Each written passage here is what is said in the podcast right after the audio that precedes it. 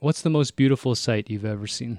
I have to say the most beautiful sight for me is uh, just a gorgeous Nicaraguan beach sunset.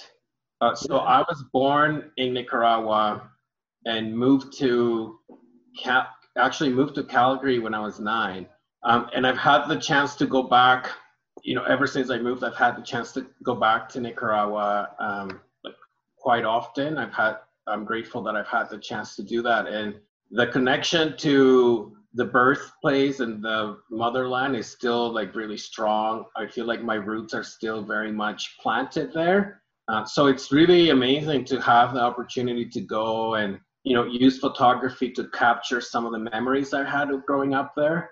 So some of that includes like a beautiful sunset as the most beautiful one of the most beautiful sights I've seen. Just out of quick curiosity, is it the ocean? Because I think the sunsets here are pretty dope too. But uh, is it something about uh, yeah nostalgia, or is there something visually quite uh, different than uh, how we see the sun here? Yeah, yeah. I mean, absolutely. I think like one of the things that I love about Alberta skies is like that that color mix of like the magentas that are so strong and powerful here and i think some of it is um, as you mentioned connected to nostalgia because it reminds me of um, like i think you know like where like on a beach sunset like you know it's a kind of like a typical image but like where the like where the sea meets the sky and i think that's um it's just something like so powerful for me to think of um as like like memories of, of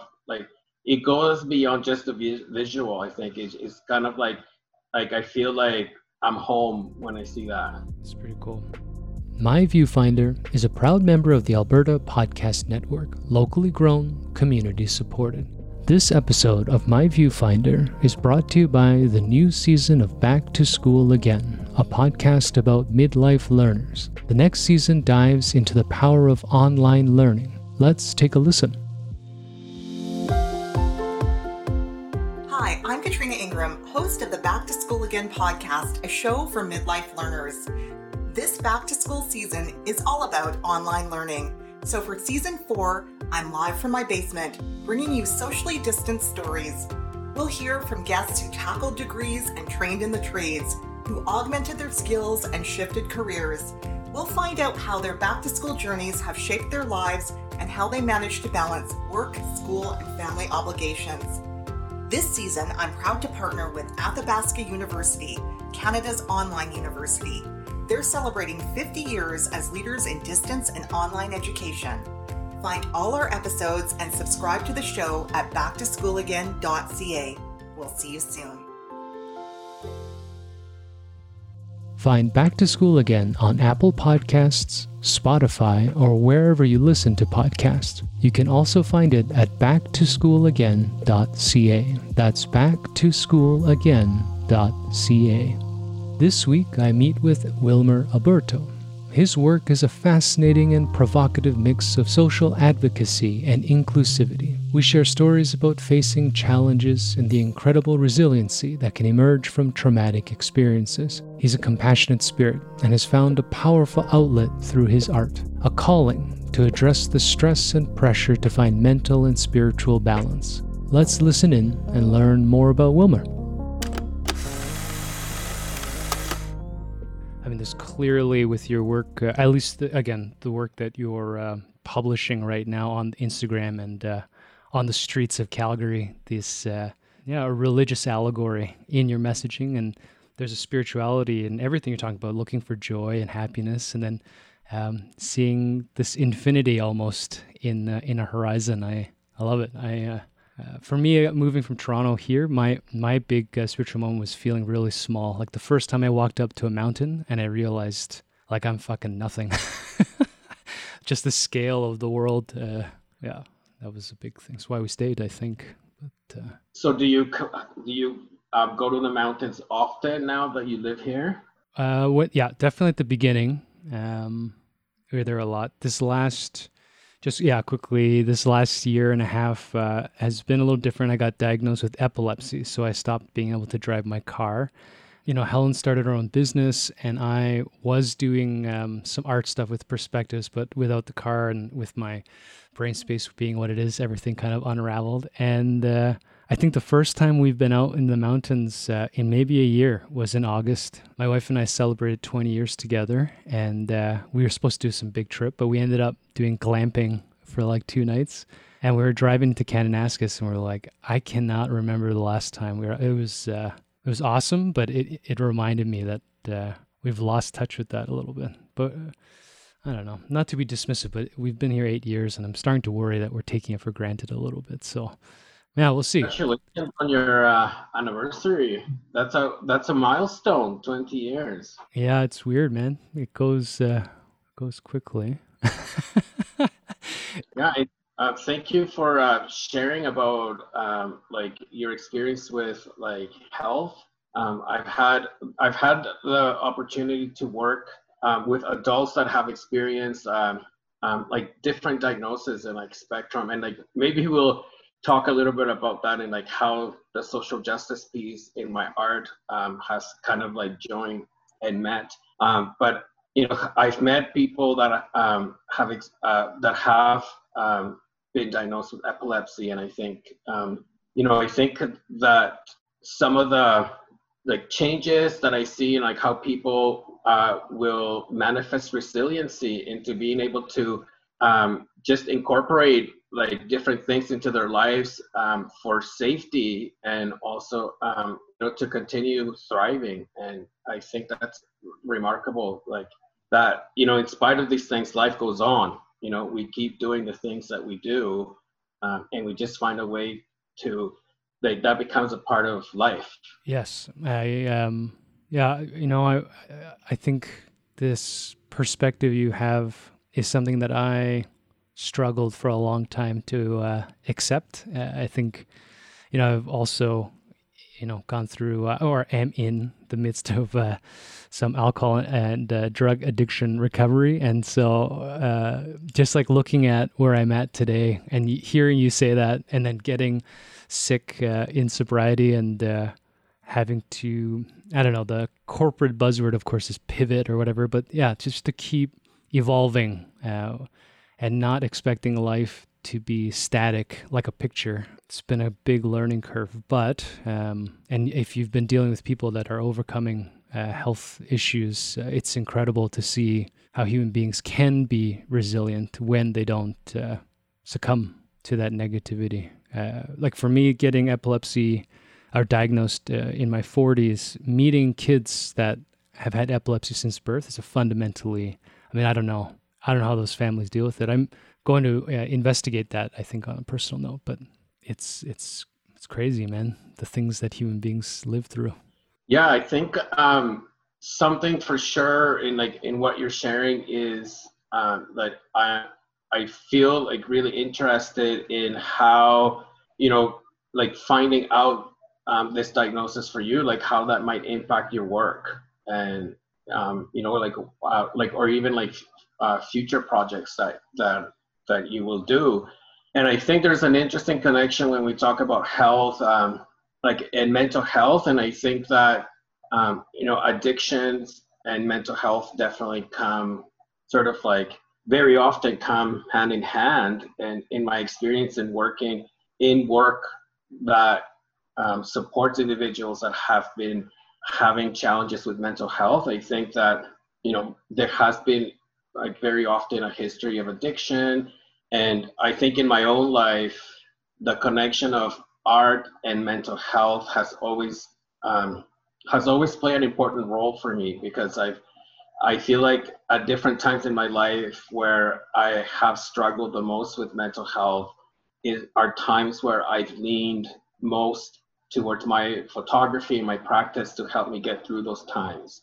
So um, if I can share like an example of that would be um, in 2017, I was summoned to be a jury foreperson for a murder trial here in Calgary. What? Yeah, and you know it was interesting because I thought I thought long and hard about this calling, and uh, because I've had been working um, in mental health for some time, I thought, you know, I really brought it really brought that forward. I thought, wow, like that definitely is a whole other realm. And um, I had a friend actually who was working in the courts, and she was like, "Oh, Wilmer, like this is like an amazing opportunity. So many people would really want to be able to contribute and give back. As like it's like it's the responsibility as a citizen um, to respond to this call." So I got really excited and pumped, and I was like, "Oh yeah, okay, like she's making a lot of sense." So of course, then um, the trial started, and it was two weeks of like every day going in and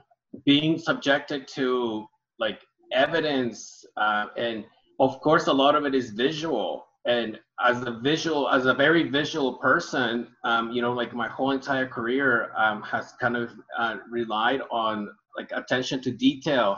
And so um, these images like really affected me. And i noticed with time that even like during those two weeks of this murder trial i i was like really starting to notice the impact and how like these visuals that were presented as evidence to us like were really starting to like surface like often throughout the day. And so by the end of the two weeks um, you know we were kept Uh, like actually during the trial, like the the the jury is actually kept in a locked room. So we they bring us into a room and then we are we stay there like the whole entire time except when we're actually in the court. And so by the end of the two weeks, we had deliberations. So we were like taken to a hotel where it was like secluded location with armed guards outside in the hallways and completely like without communication with anyone else and so we went um, and then the verdict was delivered and and then they just pretty much said like okay took us out from like the back doors of the courthouse and said like bye. And you know like there, here i was then after like experiencing all of this and then all of a sudden i was just out in the street and it was a moment where i just really felt so vulnerable and i thought like okay, like what now? Like, is there any way like to debrief about this in a safe way? And so then I thought, you know, life continues. Life is gonna go on, and you know, I've kind of this is one chapter.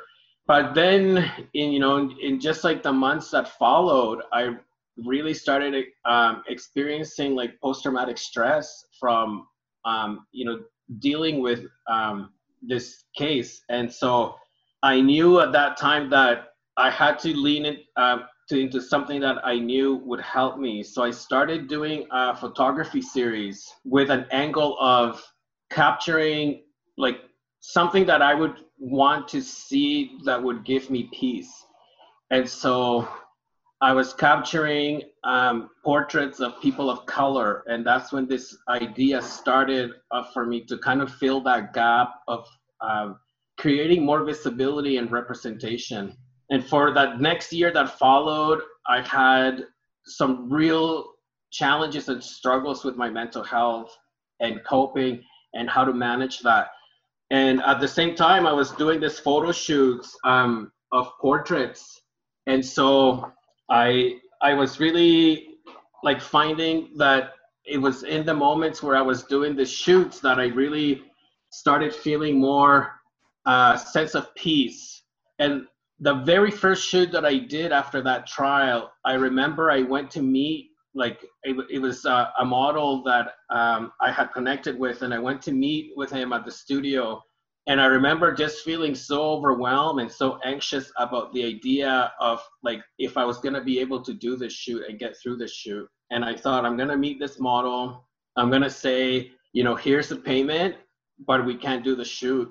Like I, I'm not able to do it and then I just kind of reminded myself to stay in the moment and just be present. And I went and we met and we did that shoot, and it was it was amazing. And I thought I have to come back to this because that was what I found was my um, my way to channel that sense of calm.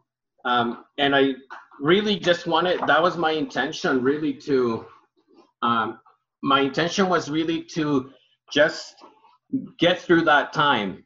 And I knew that photography was the one tool that was actually really supporting me to uh, to do that. So at the end of that year, I reflected back and when I looked at the collection of images, then I really felt a sense to want to share them. And that's when I, that was the moment where I thought, okay, it might be worthwhile to have an exhibition of this work. Um, prior to that, my only intention was to just create so that I could keep going. And so, um, so I, I had an exhibition. It was called Poetic Justice, and it was just my my way of kind of bringing that first circle and and having the photography be my poetic justice out of the experience and so there was an exhibition and a book that i published um, the book is available um, to be purchased at bookstores and it's and the uh, it's also circulating the calgary calgary public library.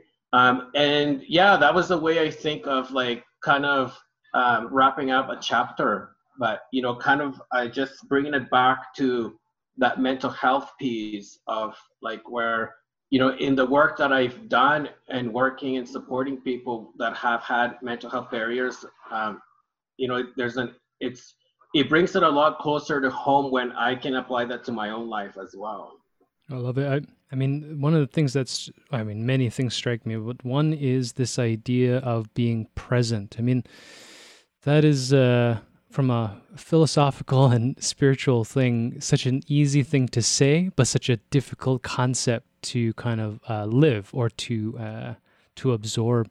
Uh, is that something you think has been part of your upbringing, or is that something that you've uh, come to approach as you've matured or gone through? I, I mean, I don't even know if you're like, are you a lifelong photographer? Are you a professional photographer, or whatever it is that you've done in your life?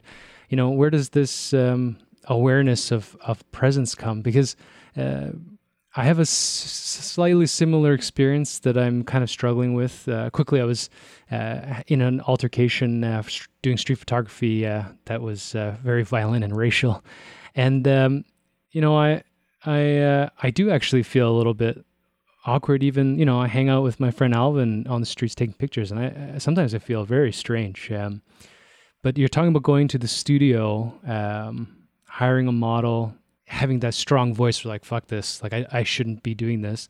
But you're able to overcome that. I mean, where does that come from? Uh, that that that little voice, but obviously a stronger voice that uh, that you would find something there. Um, you know what? I I think honestly that it's it's just um, my coping is the way that I cope. You know, I and I know that especially um, you know when I was capturing this uh, poetic justice series of portraits, like I know I have exact memories and recollections of, of moments where I was able to just bring myself to the present to just kind of focus on um, you know getting the shot that I had envisioned or imagined. And it really just like took took it away from thinking about the past and thinking like oh am i going to be able to kind of create work that i feel is really strong? Or then worrying about the future and thinking like oh what's going to happen with this work? Is it going to actually achieve what i wanted to?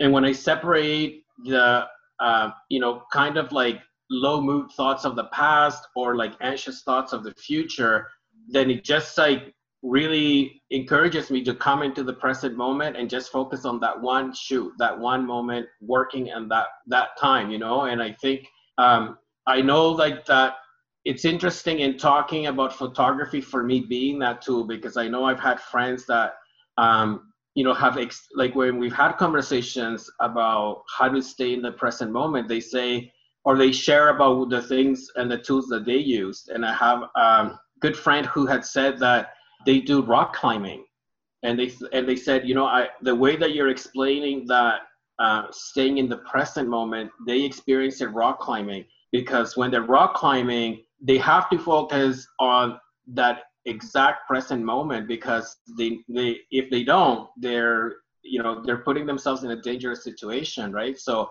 it's I think it's just um, you know something that uh, that it's good to practice and i think people kind of channel and outlet it in different ways. Hmm.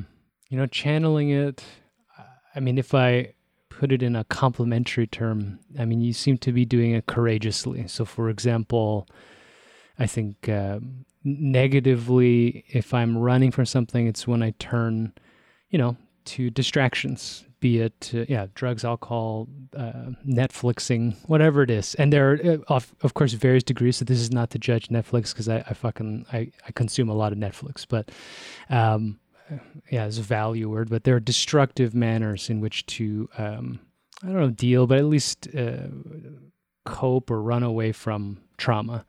But to set up a project, um, and I, I do want to focus on what this word means to you, but to set up a project around the concept of representation, coming out of a situation where you're watching and visually uh, marred by a very brutal experience. Uh, I I keep thinking that I both want to be called to a jury and I never want to at the same time. You know, uh, there's something dramatic. The when you when you're describing being sequestered in a hotel, I kept thinking about that Gene Hackman and John Cusack movie where they were like manipulating the. I can't remember that. Uh, but uh, yeah, like they're hiding in this motel and people are coming to manipulate. That shit's hilarious, uh, scary, but it just made me think of a movie. But uh, yeah, I, to go and and make that into a project is uh, is is pretty fucking cool. And uh, so, what is yeah? So maybe we can start with this. Like, what does the word representation mean, and how do you go from feeling this trauma into a creative process instead of uh,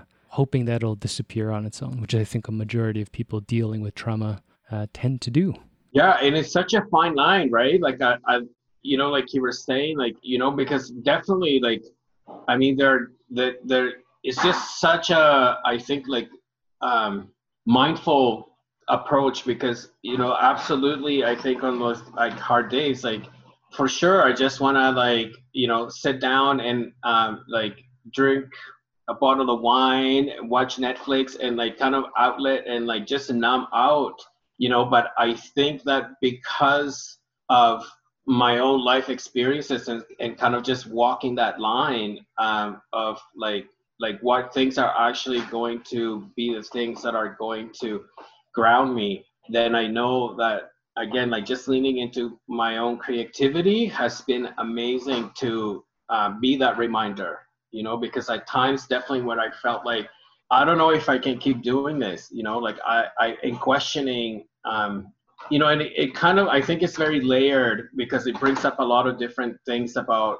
my practice in general and then also thinking about like continuing this work of, of uh, doing this work here in calgary. And i think to bring it back to your question about representation i think what that means to me is more visibility and um, more visibility of i think different narratives and turning the narratives that we've been told are true to ourselves upside down. Because i know growing up here in calgary you know i came to calgary and was considered like i was considered like a high risk youth right away you know simply because i was an immigrant kid you know and so i think just kind of like automatically growing up um, you know sort of with with certain like carrying that label like where you know you're kind of just just walking a line of like where there may be sort of like um like maybe I thought that like oh like these kids might be up to trouble,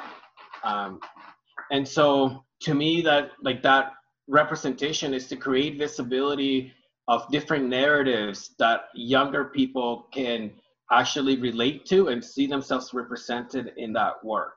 You know, as a young Nicaraguan, as a young queer Nicaraguan kid here in Calgary, you know, I was so thirsty to see images that I felt represented me and that I could see myself in. And that's actually, even to this day, um, you know, pretty hard to find. And, and this is a good segue actually to like bring it to the, the present body of work that I've been working on because after I did that, after I did that series of portraits uh, for the Poetic Justice Project, you know, I kind of thought like I had capped it and I was like, oh, cool. Like that kind of really captured like a body of work that I really felt like happy with. You know, I thought, okay, cool. Like we're seeing that representation. And then one day, like shortly after I had completed that project, I was in a, a bookstore and I saw this book that like um, was called Contemporary Portraits in Photography.